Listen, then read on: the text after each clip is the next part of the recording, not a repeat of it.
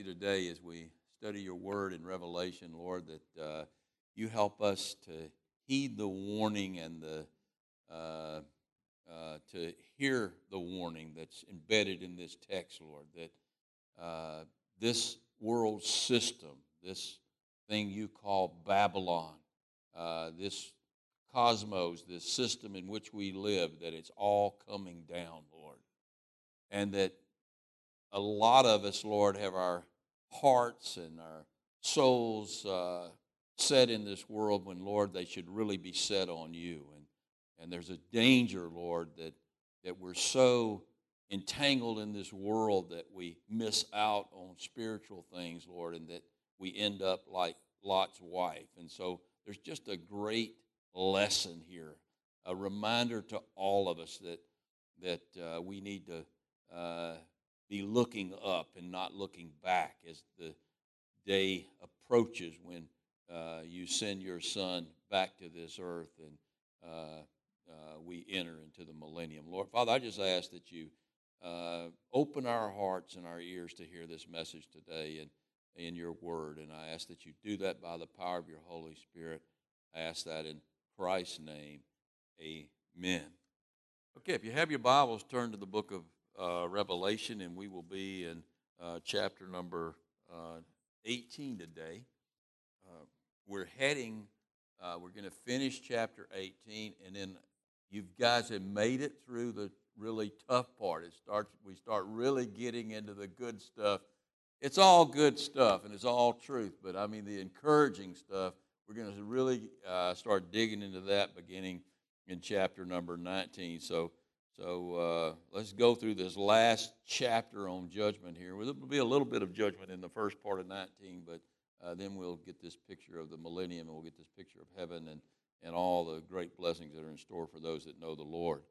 Uh, if you remember, uh, back when Jesus was speaking about the end times in the Gospel of Luke, uh, he gave his disciples a very profound warning. I don't know if you remember or not. He was, this was in the context of the end days.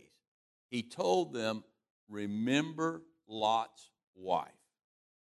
Now, what did he want us to remember about Lot's wife? Well, if you remember Lot's wife, as she was fleeing, as Lot and his wife and his two daughters were fleeing Sodom and Gomorrah as it was being destroyed, what did she do? She looked back she looked back and she was turned into a pillar of salt. Now, the question is, why did she look back? The reason she looked back was because Sodom and Gomorrah contained the fruit that her soul longed for. I mean, the things that she really wanted in life, the pleasures of life, the stuff, the wealth and power, the position that Lot had in, in Sodom and Gomorrah, all of those things that she really longed for were being were going up in smoke. And she just couldn't give it all up. She couldn't let it go. And so her, her heart wasn't with the lord. Her heart was in sodom and gomorrah. And so she was turned into a pillar of salt. Now today we're going to be looking at the destruction of the economic center of mystery babylon. And when it's destroyed, people all over the world, you're going to see this if we look through this text, they're going to mourn. And the reason they're going to mourn, look in, your, look in the text in chapter 18, look down, we'll jump ahead for a minute all the way down to verse 14. This is why they mourn. It says in verse 14, the fruit that your soul longed for has gone from you, and all the things which are rich and splendid have gone from you and you shall find them no more. And so here are these people we're going to see in chapter 18, and they're like Lot's wife. They're longing for the things of Sodom and Gomorrah. And the question, and when um, they're longing for the things of Babylon, which is the modern day Sodom and Gomorrah. And the questions we want, that we want to ask ourselves today as we go through this text are we so tied to this world system that when it is destroyed, when God brings it down, are we going to be able to give it up? If that's the case, and we want to ask ourselves that question, if that's the case, then we very well might wind up like Lot's wife. Now, I want to set the context here today because in the last two chapters, we've been looking at this fall of Mystery Babylon. Uh, the, as, as you go back to uh, verse number 5 of 17, Mystery Babylon, the great mother of harlots and the abominations of the earth. And so far in our study, we've learned this. We've learned that Mystery Babylon is a one world organization, but it has three components. And, and one component we looked at in chapter 16, or I'm sorry, chapter 17, is this one world religion, which is headquartered in Rome, and it's led by the false prophet, the false prophet of the Antichrist. And then the second component of this one world organization is the government and military component, and that's led by the Antichrist. And more than likely, that's headquartered in Rome. We'll talk about that a little bit more in a minute. But there's also a third component, and that's what we're going to be looking at today.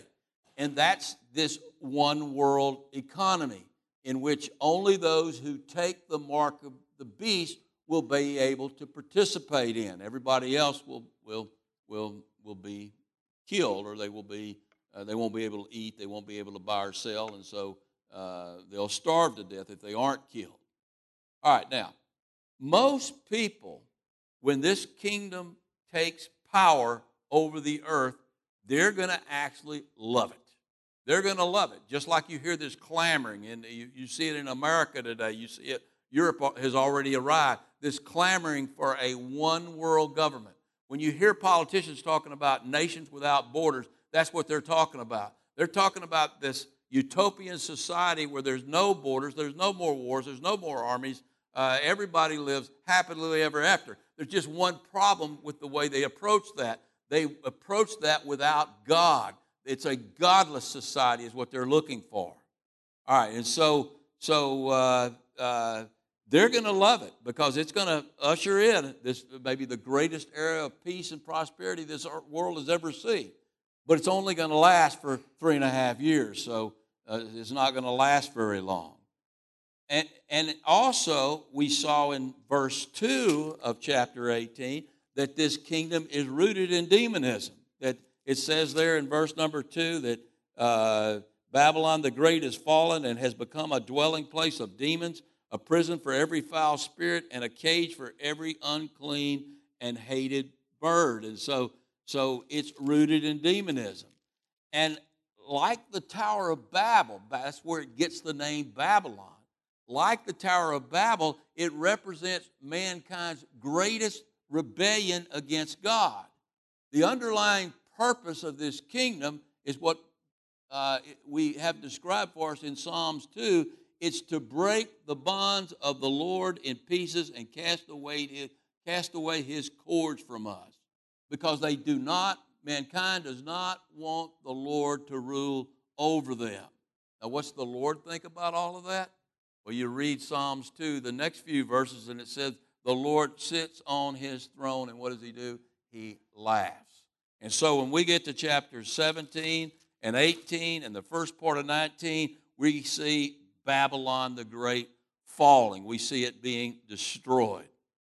Now, I used to believe that this mystery Babylon, and I want you to follow me closely here. I used to believe that every bit of it fell in one day, in one hour. When we see this fall of Babylon in chapter 18, that the, it's a picture of the whole thing coming down in one hour. But I don't believe that anymore. And this is gonna this is important to understand this because it kind of plays into where maybe the location of this uh, economic component of Babylon might be. So listen to me real carefully. Uh, if there are three components to Mystery Babylon, the religious component, the economic component, and the governmental component, then there very well might be three falls of Babylon. Each component falls at a different time during the Great Tribulation. And I believe that's exactly what we see in Scripture. Because the first component of Mystery Babylon is the religion, religious component, this false religion led by the Antichrist, this one world religion. And we see it in chapter number 17. Go with me to chapter 17. Look down at verse number 16. Remember, here's the fall of the mystery harlot, the religious component of Babylon. It says, And the ten horns, which are those puppet kings of the Antichrist, the ten horns which you saw on the beast, these will hate the harlot, make her desolate and naked, and eat her flesh and burn her with fire. So those two kings are going to destroy the religious component of Babylon, which is in Rome. And so uh, we know that much. All right, now, uh, then we get the second component, the fall of the second component in chapter 18. That's what we're going to be looking at today. And that's the fall of this one world economic system uh, led by maybe uh, one, one of these 10 kings or, or the Antichrist himself. But we're going to get the fall of that system in chapter 18. That's what we'll be looking at as we finish chapter 18 today. And then in, in the third component, which is the government and military of the Antichrist, we don't see that fall until Jesus returns in chapter 19. Go with me to chapter 19 and we'll jump ahead for a minute. Some really good news here in chapter 19. Jesus returns, and uh, looking in verse number 19 of chapter 19, and I saw the beast, the kings of the earth, and their armies gathered together to make war against him who sat on the, on the horse. That's Jesus. And against his army. Then the beast was captured, and with him the false prophet who worked signs in his presence by which he deceived those who received the mark of the beast and those who worshiped his image. These two were cast into the lake of fire burning with brimstone, and the rest of the people that followed him were killed with a sword which proceeded from the mouth of him who sat on the horse, that's Jesus Christ, and all the birds were filled with their flesh. And so there's actually three different events that mark the destruction of these three components of uh, Babylon. Now, now, why did I go through all of that? Well, first of all, we, eh, we none of this, or not, uh, some of it is, a lot of what we see in the book of Revelation is not given to us in chronological order. And so we've got these three falls, and we don't know when they take place. We know that the Antichrist and his armies are destroyed when Jesus Christ returns. So we know that the government of the Antichrist ends when Jesus Christ returns, but we don't necessarily know when this fall of Babylon, the rest of Babylon, the religious component, and the uh, economic component take place. Now, here's what I want you to see. If there's three components and three separate falls, then this could take place in three separate locations. Now, I say all of this to raise a possibility that's kind of scary today. We'll be looking at that, at that when we go into to chapter 18, when we finish chapter 18. We saw the fall of uh, the one world religion in chapter 17.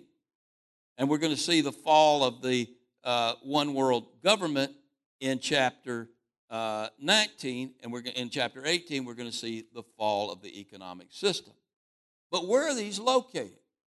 Well, we know that the, that the one world religion, we saw that. You look at chapter 17, verse 18 we know that the one world religion is located in Rome. We know that. It can't be any clearer than that. Let me read that again. Go to chapter 17 and look at verse 18. It says, And the woman who you saw is a great city which reigns over the kings of the earth. Now, in John's day, she's this great city who reigns in John's day over the kings of the earth. When John was writing this letter, who was reigning over the earth? Rome was the great city that reigned over the earth. So we know that the place of the fall of the great religion is none other than Rome. Well, we know that the Antichrist and his government falls. Where are they at? When, where is the Antichrist at when he falls? He's in Israel. Now, I believe that the, the government of the Antichrist and his military will be set up in Rome to begin with.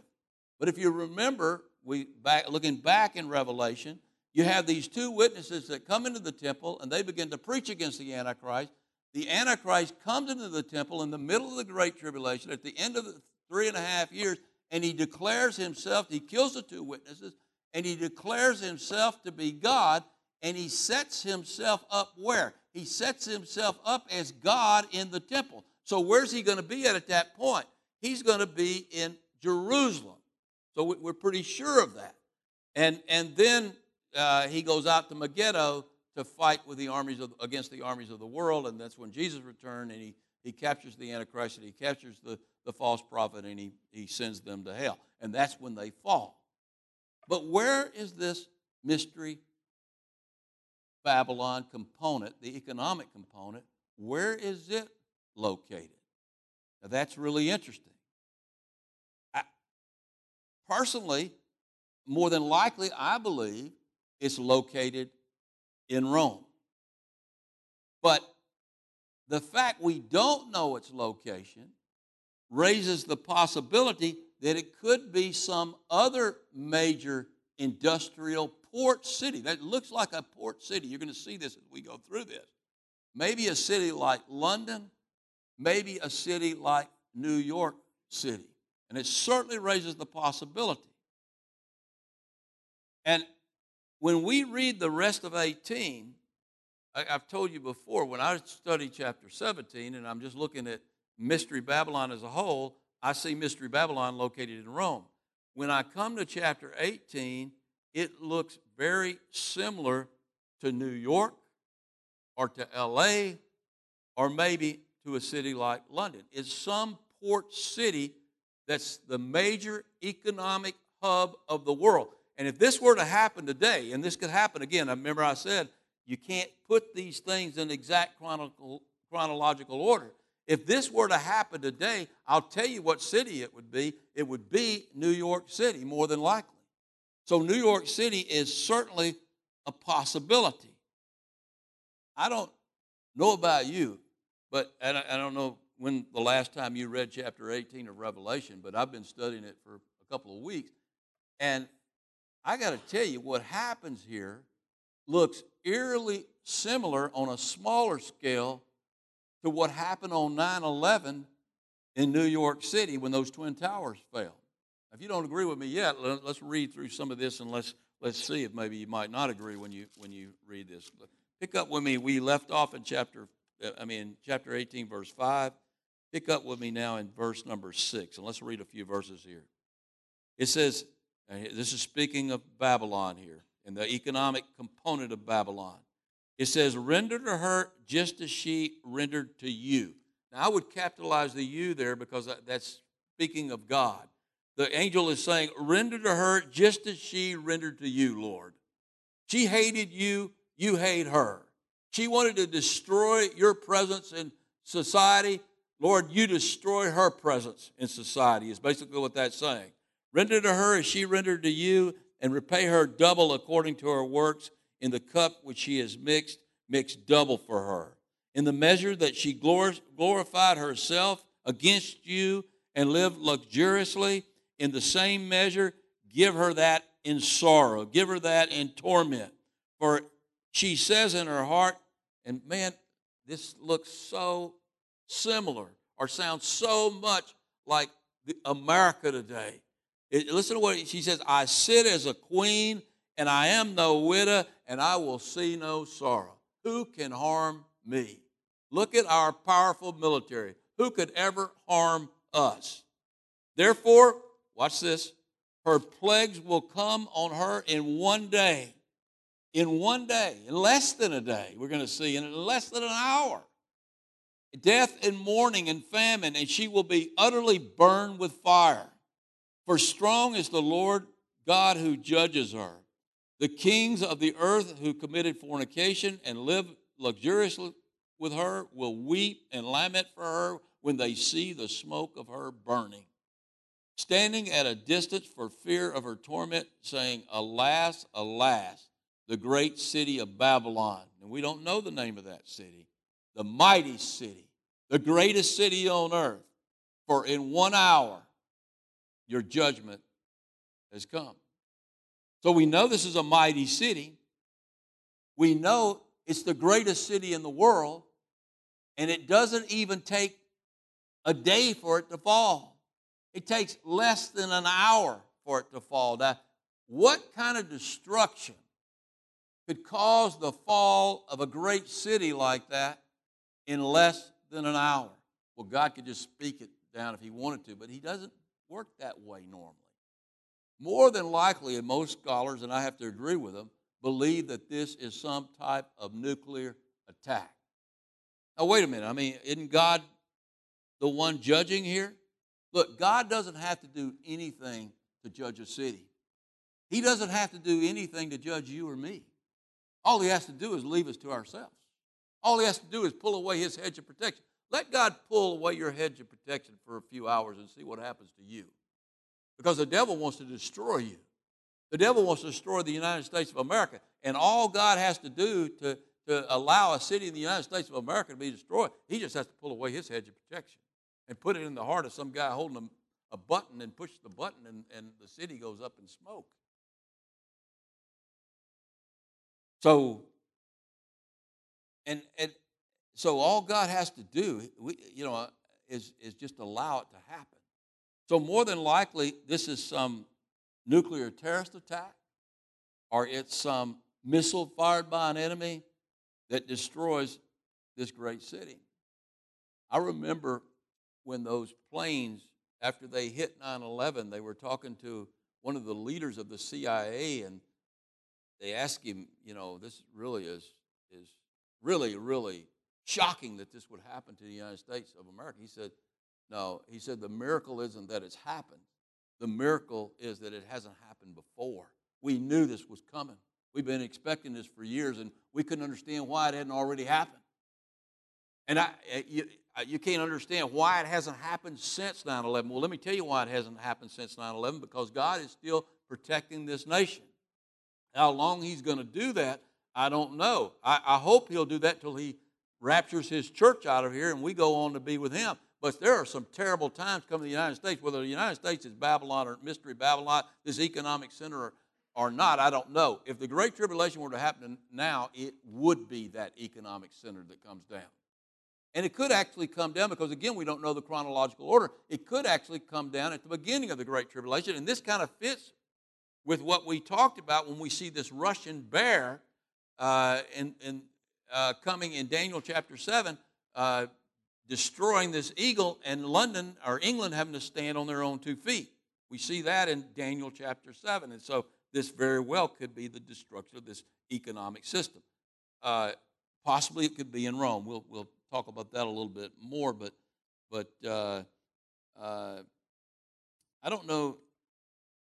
Again, I remember during 9 11, I mean, the whole world the whole world were people all over the world were glued to their television sets.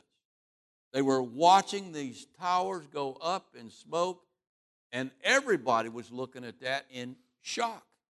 And can you imagine, as great of a shock as that was, what it's going to be like when it's not just a few towers, but it's an entire city that comes down and goes up in smoke?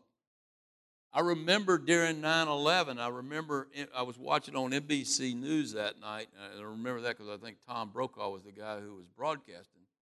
But he was broadcasting across the Hudson River from Newport, and they had the towers, the smoke of the towers in the background. And I, I remember watching that and, and just, just being in shock that that had happened in our country and seeing that smoke go up. And, and I, I just couldn't imagine what that would be like if if the whole city were to go up in smoke. And and and when you see this, looking back at this text, when the merchants see this, when the people see this burning, this Babylon burning, they weep and lament because they see their way of life going up in smoke. Look at, look, look at a few more verses here. It says in verse number 11, it says, And the merchants of the earth will weep and mourn over her for no one buys their merchandise anymore. Merchandise of gold and silver and precious stones and pearls, fine linen and purple and silk and scarlet, every kind of uh, citron wood, every kind of object of ivory, every kind of object of most precious wood, and bronze and iron and marble, and cinnamon and incense and fragrance and oil and frankincense, wine and flour, wheat, cattle and sheep and horses and chariots and body. And watch this last part. And the bodies and souls of men. Now, here's this nation or this city, and it's the number one consumer in the world.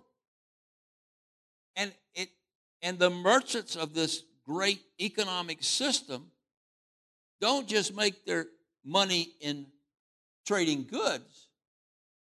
At the core of their profit is are, are the bodies and souls of men and women. And, and I don't believe this is speaking of human trafficking here at all. This is speaking of the fact that their economic system has enslaved mankind to materialism. In other words, the goal of these merchants in their advertising and their marketing is to make their stuff the thing that we long that our soul long, longs for instead of the things of God. And so people are enslaved to these goods. But here we go. Here we in this picture, it's all gone up in smoke. And like Lot's wife, these merchants see this and they, they, they see all of their, their way of life going up in smoke, and they just can't do anything but stare. They can't do anything but just look at this city going up in smoke. Look at verse number 14. The fruit that your soul longed for has gone from you, and all the things which are rich and splendid have gone from you, and you shall find them no more at all.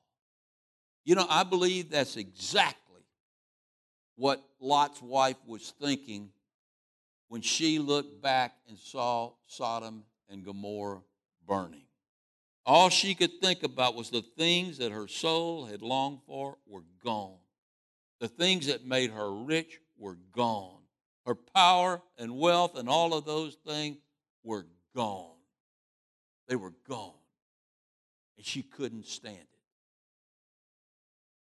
You know, I remember going back to 9 11 again, watching those towers, and I believe that was a shot over the bow. I believe that was a wake up call to all of us. And I remember watching those towers burn, watching them fall, and then watching them burn, and realizing that thousands of people had lost their life. And I began to begin to wonder. We didn't know what was going to happen in the coming days. We didn't know if we were going to experience this all over the country. We didn't know what these terrorists were going to do. They didn't even let people fly for a few days until they got some air marshals on the planes and did some things to try to prevent this from happening again. But I was, well, I'm going to tell you what I was really wondering. I was wondering what's going to happen to our way of life. I mean, we have it pretty doggone good here in America. And the fact that I was so concerned about the economy of America tells you that there are a lot of things in this economy that my soul longed for, that in some ways I've become materialistic, materialistic too. And hopefully I'm not as tied to this world as Lot's wife was tied to this world. I mean, I mean, hopefully, I'd be like Lot when I see all of this happening. I would have sense enough to, to, to get out of there and get, ask God to get me out of here. But it all makes you wonder. I don't know about you, but it made me wonder. I, I said, you know, what's going to happen to us? And, and what's going to happen to me? What's going to happen to my family? And it made me wonder. In verse 15, he says, The merchants of these things who became rich by her will stand. It's almost like he's repeating all of this. The merchants of these things of these things who became rich by her will stand at a distance for fear of torment themselves. They're not going in to rescue the city. Don't worry about that. They're not going to do that. And they'll be weeping and wailing, weeping and wailing, and saying, Alas, alas, that great city, the greatest city in the world, the one that was clothed in fine linen and purple and scarlet and adorned with gold and precious stones and pearls. For in one hour, really less than an hour, I mean, it said a day earlier, it just means in a short period of time, in one hour, such a great, such great riches came to nothing. Absolutely nothing. Every shipmaster who, all who traveled by ship, sailors and all, and as many as trade on the sea stood at distance. Now, this makes me wonder that this might happen early on in the tribulation because we see later on in the tribulation that the ships of the sea are destroyed. And so, uh, you know, again, it's hard to put all of this in a timetable. But it certainly raises the possibility that this could be a city in the United States. It could be, it could be a city like London. For in one hour, such great riches came to nothing. Every shipmaster, all who travels by ship, sailors, as many as trade on the sea, stood at a distance and cried out when they saw the smoke of her burning, saying, What is like this great city? Who's going to replace this great city? And they threw dust on their heads and they cried out, weeping and wailing. You know, they, they, they don't cry out to the Lord, Lord, have mercy on us. It's, well, our way of life is gone. Alas, alas, the great city in which all who had ships on the sea became rich by her wealth. For in one hour, again, it's repeated, in one hour, she is made desolate. She is wiped out. And the reason they wail and they weep is because as those towers go up in smoke, their way of life goes up in smoke with it. And they're like Lot's wife, they can't stand it. They can't stand it. And all they can do is look. All they can do is look. Now, that's not the attitude in heaven at this point. And it shouldn't be the attitude of believers at this point. We will be in heaven at this point, and it won't be our attitude. It's, this is a bitter pill and it's a sweet pill. Look at verse number 20. What he says in verse number 20. He says, Rejoice over her. This is what's going on in heaven, oh heaven. And your whole and your holy apostles and prophets, for God has avenged you on her. He's taken out vengeance on her.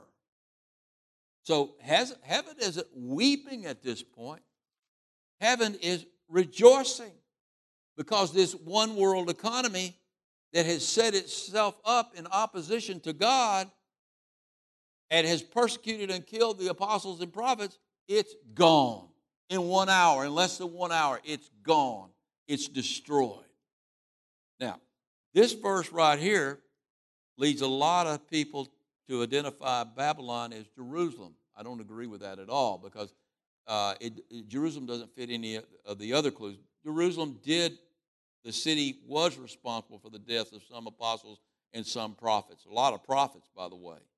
But I, I, it just doesn't fit any of the other clues, and so I don't think it could be. Uh, it, I don't think it could be the city. Rome does fit. Rome fits because a lot of the apostles, remember, were killed. Peter, Paul, they were killed in Rome. And so it does, does fit. Uh, I don't, I, I lean towards Rome, but I still don't rule out the possibility that it's a city like London or a city like New York City. Right now, we aren't killing the apostles and prophets. Let me tell you what, there are apostles and prophets today. Maybe not so much apostles, but I know there are prophets today. There are people who speak the word of God in truth by the Spirit of God, and they're, they're prophets. And I believe there are prophets in our world today. And I believe there are prophets in America today. And so far, we haven't killed our prophets. But let me tell you what, that could change overnight. We're right on the verge of that. You look at what happened recently in California. In California, they passed a law that virtually will ban Bibles. And so if you teach a Bible, a new King James or King James Bible, then you will be thrown in jail. And if, they, if that doesn't stop you, then they very well might kill you. We're right on the verge of that. The same evil heart that destroyed the prophets and apostles back in the days of, of Elijah and back in the days of, uh, let me give you one that was killed, like Zechariah in those days, that same heart, the same heart that put Jesus on the cross, it is running rampant today in the United States of America. And so this very well could change overnight. I, I don't know if you're following the news, but uh, in London this past week, there's a he calls himself a Christian, and I'm not so high on his Christianity, but there's a guy over there named Tommy Robinson. I don't know if y'all have read about his story or not. But Tommy Robinson speaks out against the Islamic invasion of Europe, and he's warning Europe against this invasion.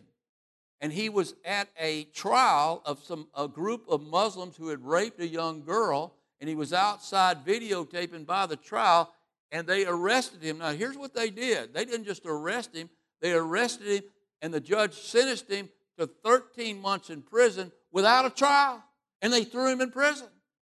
I mean, without even a lawyer or a say or anything, he was thrown in prison because he's against Islam. That's some scary stuff right there. That's coming to America soon.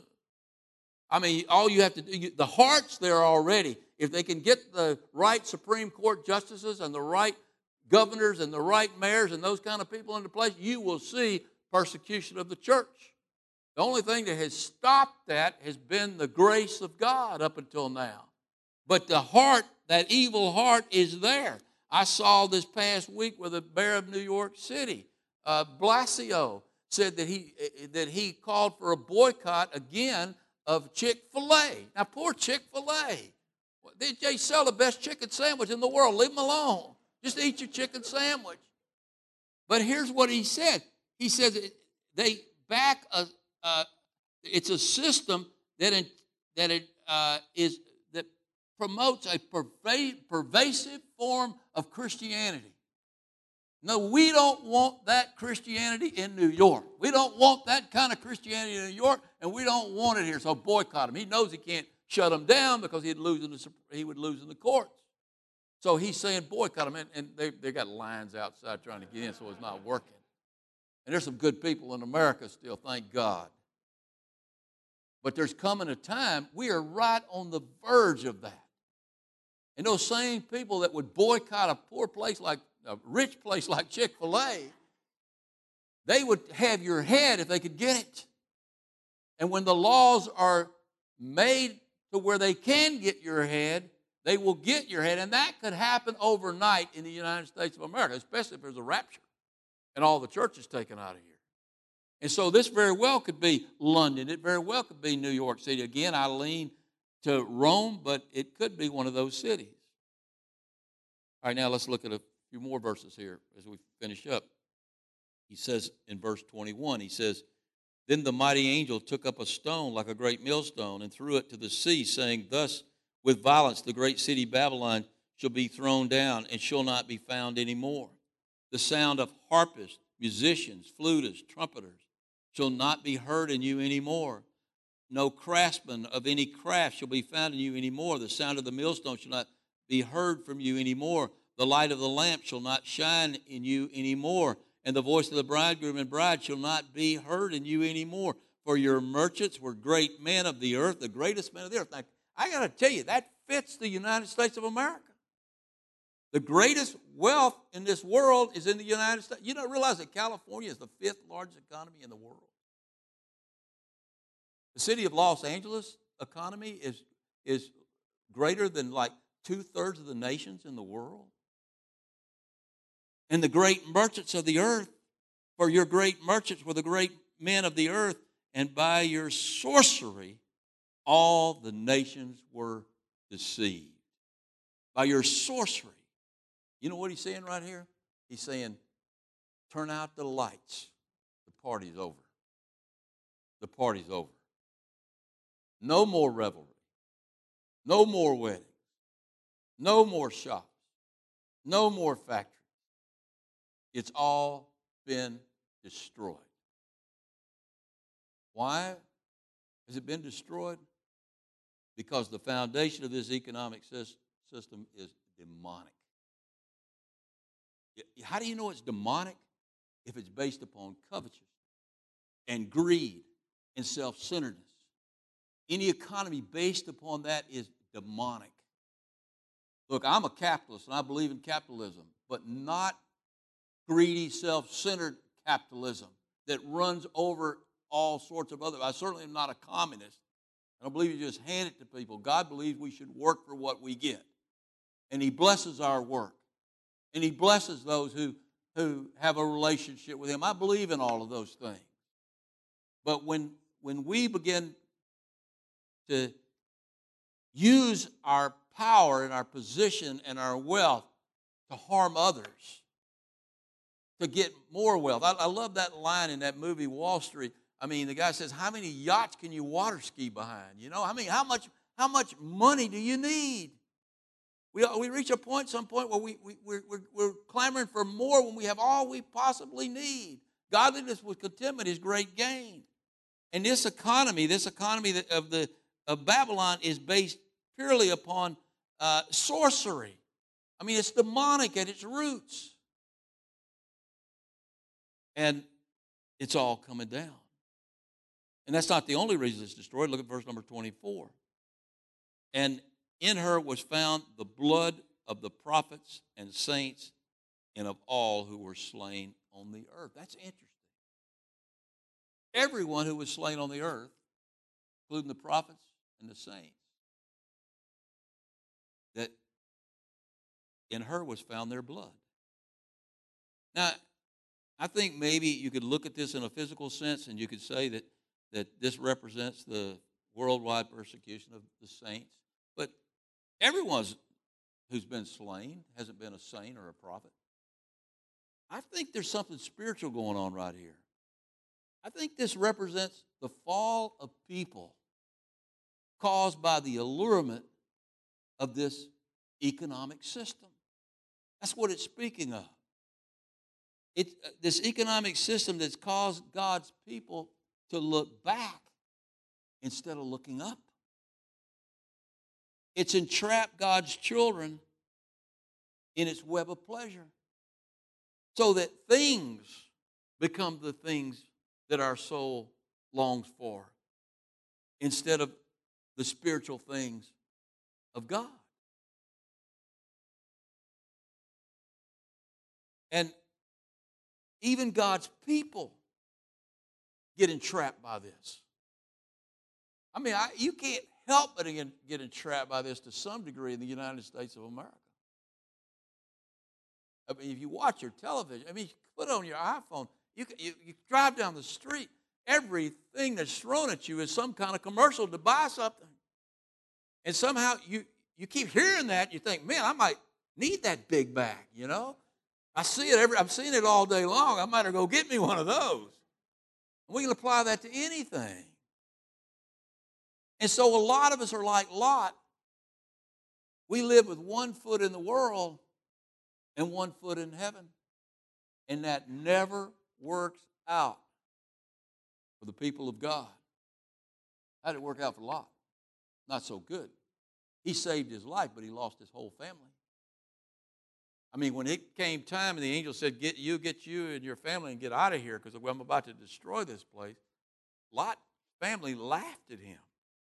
I mean, who are you? I mean, you're sitting at the gate every day, you're living in the finest palace, you're, you got the finest things, you're, all, you're as much a part of Sodom as the rest of Sodom. Maybe you're not a homosexual like the rest of these people, but you're just like them in so many other ways. Who are you to tell us to get out? This is our, this is a, our way of life. And they wouldn't leave. And then you got Lot's wife who couldn't, she left, but she really couldn't leave, and she looked back. And what she really longed for wasn't getting out of there and away from that evil place. She wanted to go back. And so she was turned into a pillow of salt. And that's the way a lot of us are. I tell you what, there are a lot of people who call themselves Christian who are just like Lot's wife. Their heart is entrenched in this world and it ain't going anywhere. And, and, and you can reach a point, you become so worldly that, that you can't be saved. And then there's a lot of us, I think, that are a lot, lot like Lot. A lot like Lot. Pretty good, huh? We got one foot in the world and one foot in heaven. And our so- souls long for the fruit of this world every bit as much as we long for the fruit of the Spirit. Maybe more. That's a dangerous place to be. It's a real dangerous place to be. Let me tell you why it's a dangerous place to be because there's a fine line between being Lot and being Lot's wife. And there's a lot of people who think they're Lot, but they're really Lot's wife. And she wasn't saved. Or John's a liar because John said in 1 John chapter 2 verse 15, "Do not love the world do not love the world. The world is Babylon. The world is Sodom. Do not love the world or the things, this world system. You can love the good things of this earth that God gives you, but not this world system that's anti-Christ. Do not love the world or the things of the world. If anyone loves the world, now this is not me, this is John speaking, this is God speaking. If anyone loves the world, the love of the Father is not in him. If the world, the love of the Father is not in you, you are not saved. And so it's very dangerous to live like Lot because you very well might be like Lot's wife. And we don't want to be like her. But I don't want to be like Lot either. I don't want to be saved as through fire. I don't want to be saved like that. Look, there's a place of balance for the Christian. There is a place of balance where we can enjoy the good things of this life that God gives us. Every good and perfect gift comes from above. We know what's good. Let me tell you what, if you're a Christian, you know what's good. You know the things that you're consuming that are good, and you know the things you're consuming that are bad. And if you let your heart get into those things that are bad, you're going to either become like Lot, or worse still, you're going to be like Lot's wife. You're never really saved. But there's a place of balance. I think Abraham I know Abraham had that place of balance. I mean, he's a great example of somebody who kept things in balance. I mean, Abraham was a wealthy man, maybe one of the most one of the wealthiest men on this earth. But he never embraced those things and brought them and made those the God of his heart. He held things loosely. He held his material wealth loosely. What was his desire? God was his, his heart's desire. God was his exceedingly great reward. In Hebrews, it says that Abraham waited, he longed not for Sodom. He had a chance to go to Sodom. He didn't long for Sodom. Abraham waited on a city that has greater foundations, a city whose builder and maker is God. That's the balance we want to have. And how about you?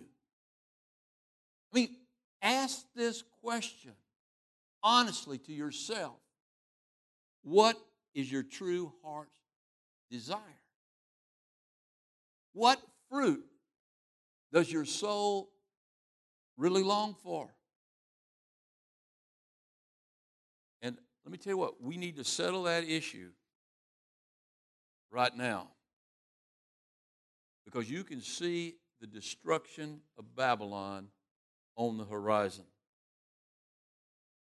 So remember Lot's wife and never look back. Always look up because your redemption draweth nigh to the Lord in prayer. Father, we just thank you for your word. We thank you for this warning, Lord. We, we all need to work out things in our own hearts and be sure, Lord, that we have truly given our lives to you and not to this world. Father, we love the gifts you give us. We love some pleasures of this earth, Lord, but help us to never let us embrace those things into our heart in a way that they interfere with our relationship with you. Lord, if we've got idols in our life, we've got things of this world in our life that do interfere with our relationship with you, Lord, show us what they are. Identify those things and give us the grace to destroy them and take them out of our lives. Lord, we want to we want to be watching when you come. We want to be longing when, we, when you come. And we know that the time of your arrival is near. So help us to be those kind of Christians, Lord, uh, who hold on to the things of this world very loosely and hold very tightly onto our faith and our salvation in Jesus Christ. It's in his precious name that I pray. Amen. We'll do the Lord's Supper now.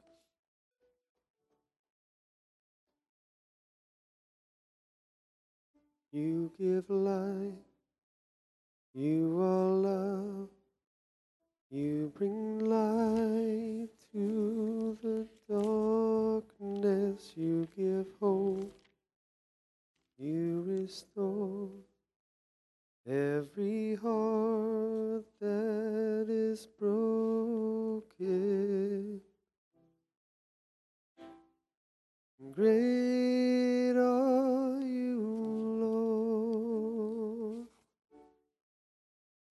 It's your breath in our lungs, so we pour out our praise. We pour out our praise. It's your breath in our lungs, so we pour out our praise to you only,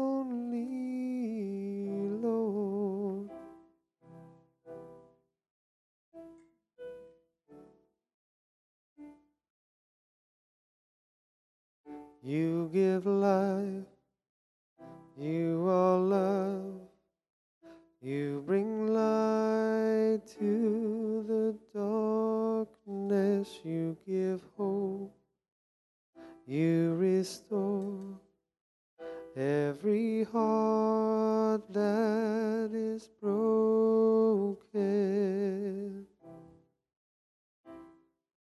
Great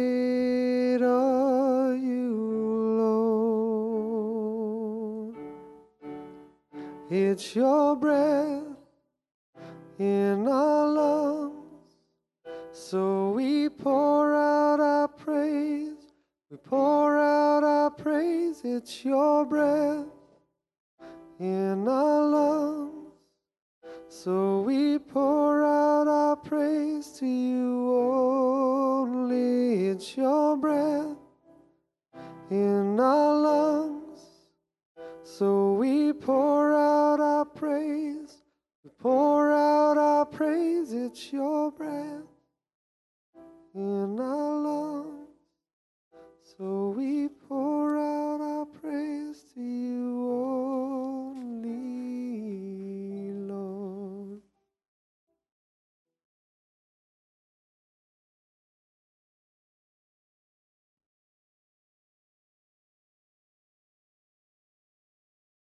know that I believe time is really short. Really short. I believe the destruction of Babylon is coming soon. And the, the wicked and this wicked world is coming down. But we're not coming down with it. We're going up.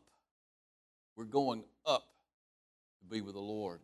Not because we're better than other people. We're going up because of what Jesus Christ did for us on that cross. His body was broken and his blood was shed so that we could have the perfect righteousness of God. So that we could be changed from wicked people to righteous people. So that we could be made fit for heaven.